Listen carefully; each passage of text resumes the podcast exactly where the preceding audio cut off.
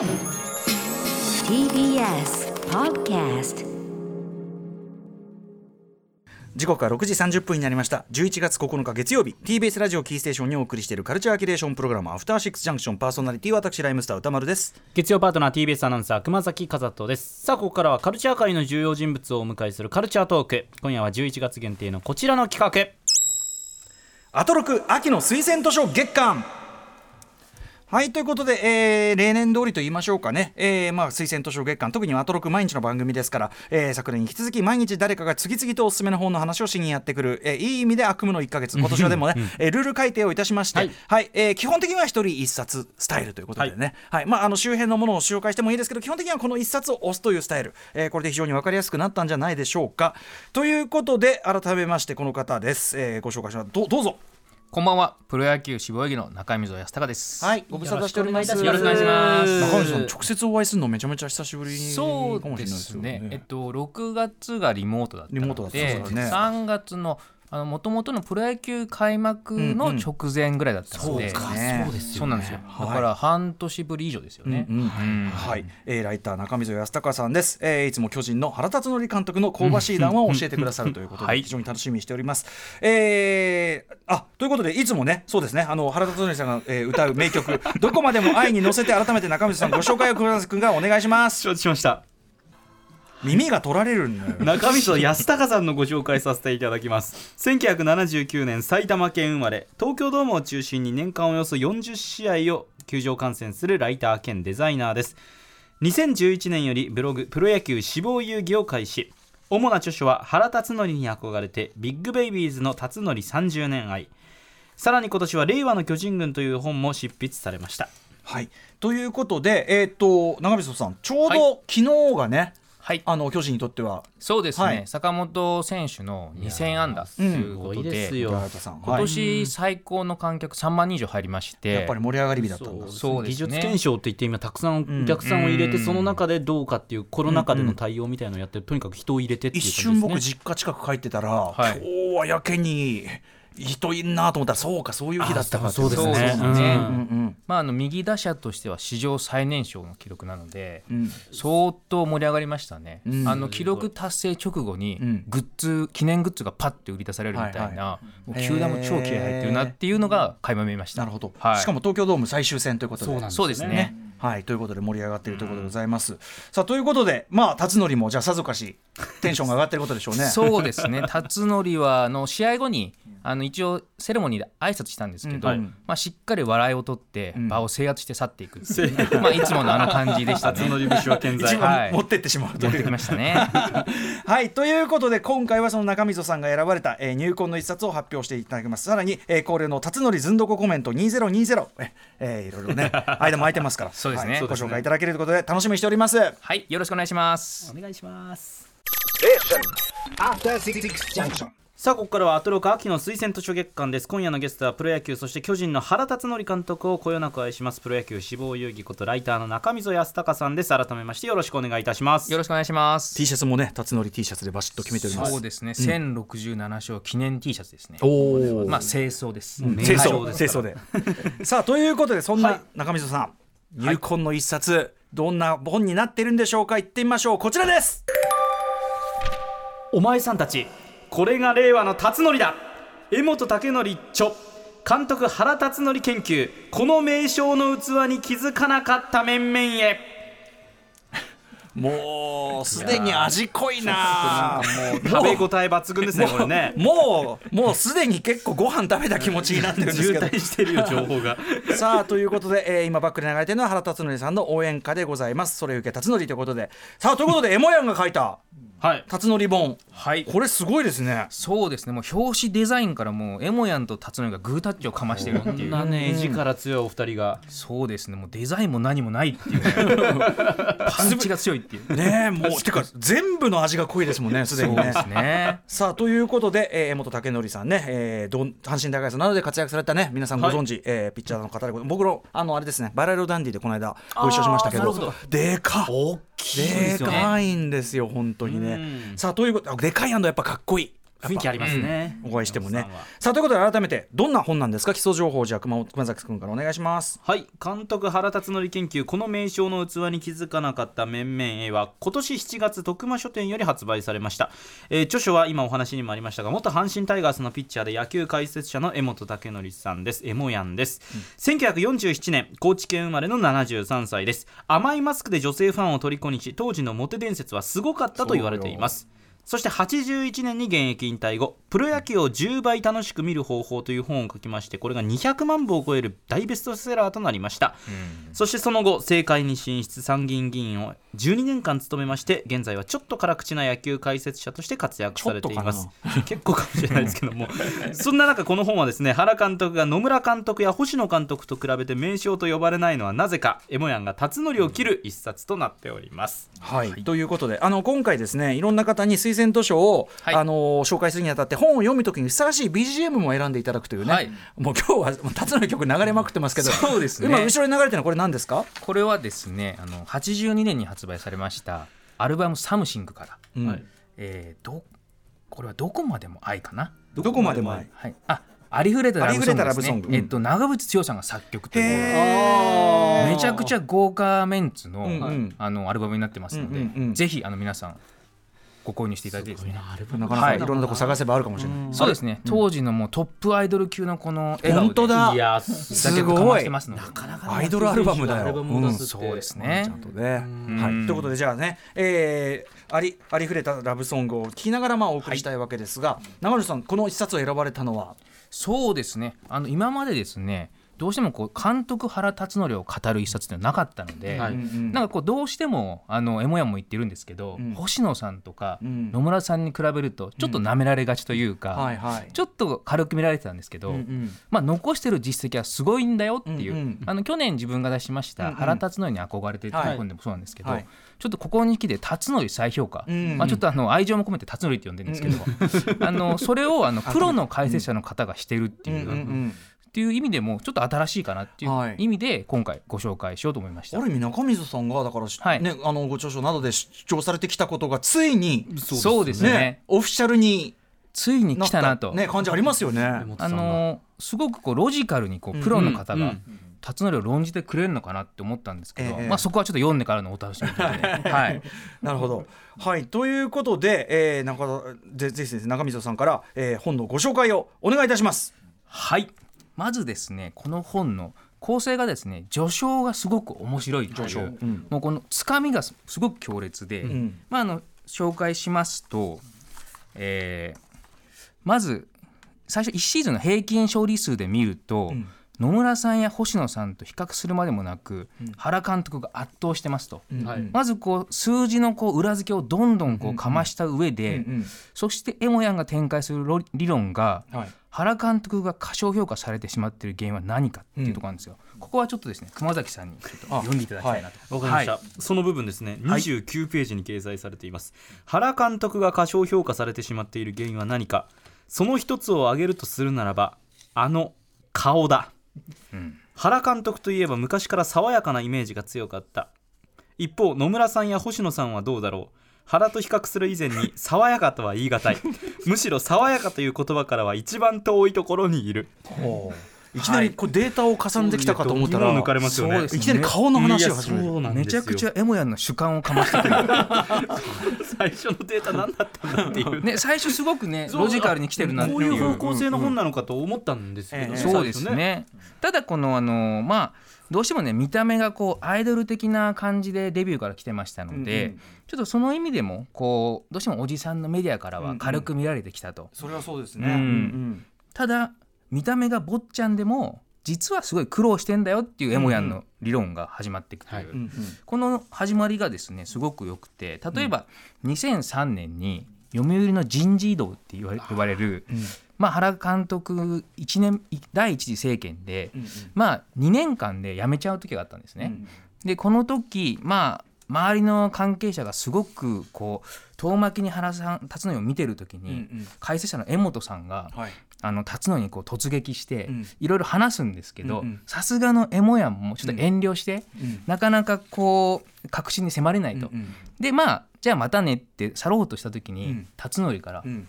江本さんと呼び止められ、そこでパッと振り返るとこんな屈辱は人生で初めてですからと。辰徳が鬼のような漁装で溜まってものを吐き出すようにエモヤンに向かって言葉を発したという、この辰徳のこのアイドル風に見えて、はいはい。心の内ではめちゃくちゃ燃えたげるものを持っているぞというのが分かるエピソードなので、うんうんうんまあ、この時エモヤンは原監督の監督人生はここからが本当の意味で始まりになるんだろうなと思ったというちょっと後付けっぽいんですけど。まあ、はいまあいいだろうと。そうですね。でもその鬼のような形相でってねわざわざ呼び止めてまで、そうですね、うんうん。当時はやっぱり原監監督のイメージ世間的にはですね、ちょっとミスター風というか、うんうん。こうちょっと天然ののほほんとね。んとしたお坊ちゃん的なイメージあったんですけど、まあ、この1回目の監督の挫折によりもうすごく勝負にこだわるようになったと。うんうん。あのーまあ、選手に対しても選手起用もすごくシビアになっていく辰徳ができたのも、この挫折がきっかけじゃないかという、うんうんまあ、エモヤンの読みなんですけど、うんうん。まあ、これ以降ですね本の構成として、ん。あのしばらくエモヤンの、うん。あのーこう辰野理論と思いきやだんだんノムさんの思い出話とかになっていってあれこれ何の本なのかなって思いきや、あの後半部分で、うん。エモヤンと辰徳が対談してるんですね。うんうん。これがですねすごく面白くて、うんうんあのまずですね対談の冒頭、ん。まあ、去年の日本シリーズホークスに4連敗したという話題になった時に辰徳が「昨年は日本シリーズってありましたっけ 日本シリーズ戦ったかな私の記憶にはどうもそんなことはなかったんじゃないかって思えるんですけどね」と、まあ、あのおおなじみの小ボケをかもしれない そうですね。であのまあ辰徳がこう引退して監督になるまでにあまり語られない話とかも、うんうん。エモヤン相手にはすごく面白いに語ってへて現役って重なってましたえっとですね、81年にエモヤンが引退して、うんうん。辰徳は81年にプロ1年目なんですよ。ちょうどじゃあ。そうなんです、うんうんうんただ82年にエモヤンの大ベストセラー「プロ野球を楽しく見る方法」ええ。10倍楽しく見る方法、はい。で辰徳はこのアルバム「サムシング」を出したっていう,、このカルチャー界では クロスが起こっていた。ニアミスしてるっていう。さっきのねそこで繋がっていくんだ。アルバムサムシング。そうかそうか。こういう大河ドラマもありつつ、んあのまあ、評論家時代から辰徳に対してはすごく、あのなんていうかこう辛口のエエモヤンにしては、うんうん。なんかこうすごく好意的で。あそう。あのプロ野球ニュースでも他の解説者が4番原はもう下ろせよっていう中、いうんうん。やもう少し我慢しましょうよってエモヤンが擁護していくっていういう意外なこの2人のこの関係性が。まああのなのですごく仲いいんですけど、まあ、エモヤンが、あのまあ、いろんな野球以外の勉強もしたんだよねって聞いた時に、辰徳はですね、はいすごくやりましたと、私が好きだった三国志を熟読しました。と、あ三国志で勉強したんだなっていうのが分かったりとか、なんかねもうちょっとこう、マネージメントとかと思ったら三国志から、あのそう曹操猛徳に憧れを持ちましたっていう、こう三国志論をどんどん語っていったりとか、まあ、残酷かつ冷淡で手段を選ばない、はい。私もそういうような指揮官になろうっていうまさかの三国志理論からの第二次政権の突入っていう、ここら辺はですね今に謎に包まれてたので、あのすごく貴重な資料でもありますよね。三国志かと。そうなんですよ。あのそうですね。僕もなんかこうあなんかこう野球のすごくいい本とか紹介してくれるのかなと思ったら三国志だったんで、お辰徳来たなと。例によってですね。はい。うんうん。でですねまああのタイムリーな話題した昨日のあの2000安打の坂本選手。はいはい。はい。坂本選手についてもすごく興味深いことを言ってましてあのーまあ辰徳がですね選手を見るときに何を見るかって言ったらやっぱり目ですねと、うんうん。ギラギラしている目をしているかどうか、うん。で失敗した時にベンチに戻ってきた時の表情を見ますと。つまり選手の負けざまっていうものに常に目を光らせて見ていますと。これってなんかこう我々もですねこうんうん。う普段こうなんか失敗した時にんふてくされたりしてねえかと。うんうんなんかこう我々のこの社会人生活にすごく役立つ達人理論がこの辰徳から学ぶっていつもねあの全然学べてねえんじゃないかって言われていやいやいやいやる実はここで来てると。負けっぷりをこそ見ろ。いやいやそうなんですよ。確かに。でですねその坂本選手も2年目まだ19歳ですよ、ピチピチの10代の時にですねあのさすがにもう連日スタメンで疲れ切ってたと、で試合後ベンチ裏ですごく疲れてる坂本選手見て、辰徳はもう今度こそ外そうと、明日こそ外そうと思って帰るんですけど、翌日球場に来ると、坂本選手が「おはようございます」と威勢よく挨拶をしてくると、ん。で目はギラギラしていると。この辰徳隼人のギラギラこのロジックというか、うん。うん。うんこの感じでもうあの当時坂本選手も全試合フル出場したんですよ。これってこの歴史上でも、まあ、3人ぐらいしかいないっていう10代では。なのでこの坂本選手の2000安打もやっぱりこの辰徳との関係性があったからこそこの右打者史上最年少でたどり着いたんじゃないかなとい。うのもね読み取れまして。バイブス合ってたわけですね。そうなんですよ。外してたら今まだ2000も達成しないしないかもしれそうだよね。そうだよね。ん。そっか。ちょっと無理かなと思っても目がギラギラしてるからまだ大丈夫っていう。そうですね。それも辰徳の主観ですから。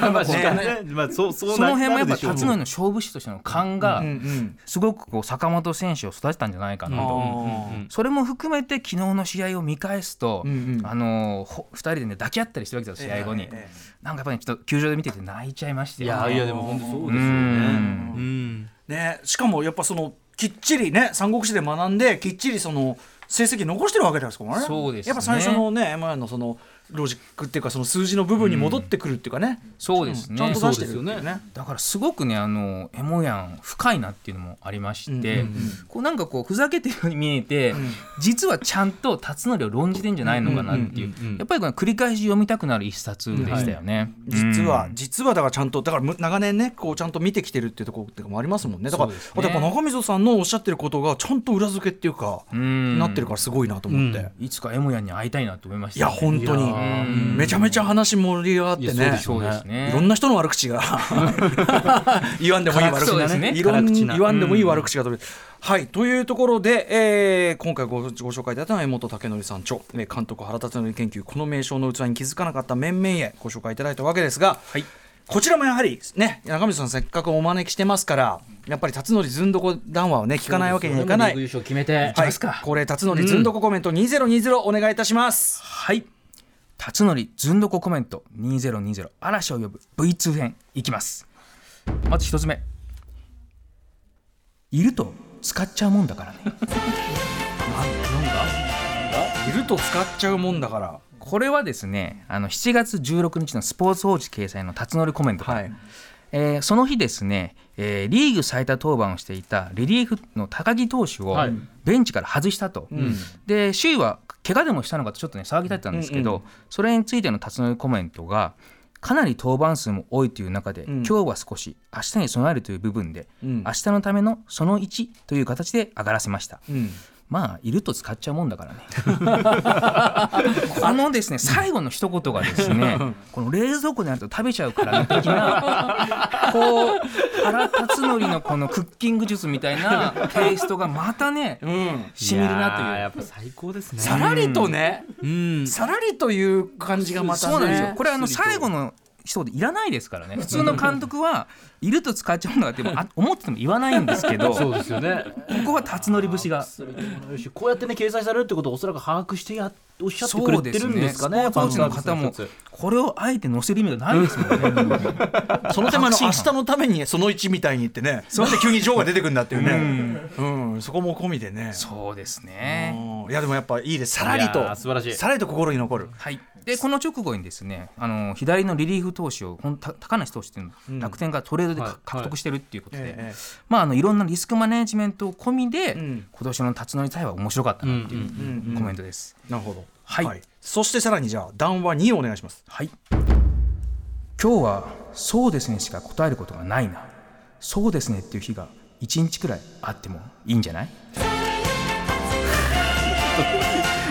経緯でなっちゃったんですかどうしちゃったんですか。これはですね、10月29日スポーツ報知掲載ですね、えーまあ、この日ですねあの優勝がすごくもう間近に迫ってたんですけど、まあ、横浜スタジアムの d n a 戦で、まあ、本当に守備のミスが連発して負けてしまったと、でその試合後会見で報道陣の質問には全てそうなんです,、ですねって答えると、あのーまあ、1分53秒の間に10回の「そうですね」を 普通だったら感じ悪いですよ。そうですね。本当そうですねって感じなんですよ。ですよねこれ。でもこれはですね今までの辰徳ならば結構感情あらわに選手名を出してブチ切れてたんですよ。でも今年の辰徳はあえてこう怒りを抑えて そうですね和法で。十分切れてますよ。そうですねって言われる方が不気味ですよ。十分切れてるよ。うんうん、あのまあすごくね象徴的だったのがあの畠投手っていう若手投手が、はいはい。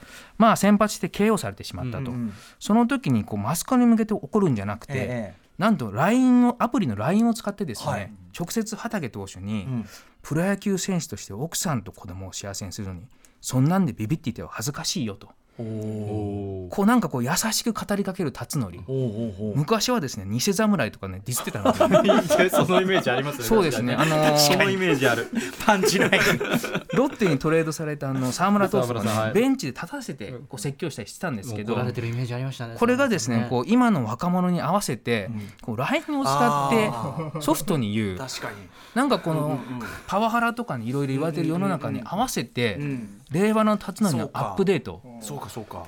これはですねちょっと自分もちょっと若いねあの編集者とかと組むときにん。ちょっと参考にしたいなっていう辰徳理論ですよね。確かにね、うん。でやっぱそのそうですねって通すっていうことこれね現地は捉えないですからねこれを繰り返してる限りはね。1分53秒に10回です。ね。怖いわ。いや他の人なら怒られるけど、やっぱその辰徳は芸あるからいやー。その毎日毎回これじゃ怒られるけどそうですね。一日ぐらいこれをやっても許されるであろうといううん。ね。こうファンもそうですねの裏側を読んでくっていうなんかこうプロレス的なこうなんかこう活字辰徳をみんなで楽しんでるっていうのがやっぱりね 今年も健在だったので、はい、10月29のスポーツウォッチでもすごい紙面はめちゃめちゃシュールでしたよねだからね。そうですね。そうですねそうですね。ちょうどね今季初の月間負け越しだったんですけど、こう選手のミス写真と会見柔道のそうですねっていう見出しのコラボ。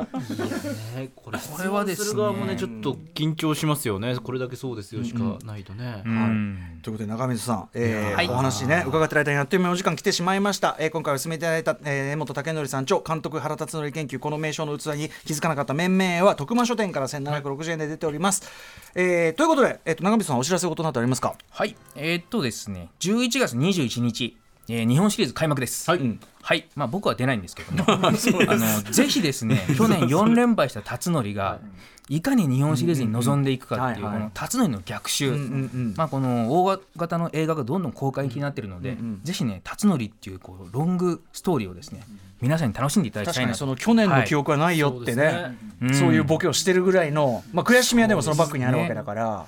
あのまあ辰徳はですねこう日本シリーズのことを聞かれるためにやっぱ覚えてないよっていうのを連呼してるんでえさすがにそれ2年連続通じねえぞっていう。そうですね。今年は覚えてなかったわけにいかないから、うん。はいわかりました。じゃあ日本シリーズ注目したいと思います。してほしいですね日本はい。にね、長渕さんまたあのこの番組よろしくお願いします。はいありがとうございます。えー、ここまでのゲストライターのおおびっくりした。ここまここまでのゲストライターの中溝康隆さんでした。ありがとうございました。ありがとうございました。ありがとうございました。After Six Junction.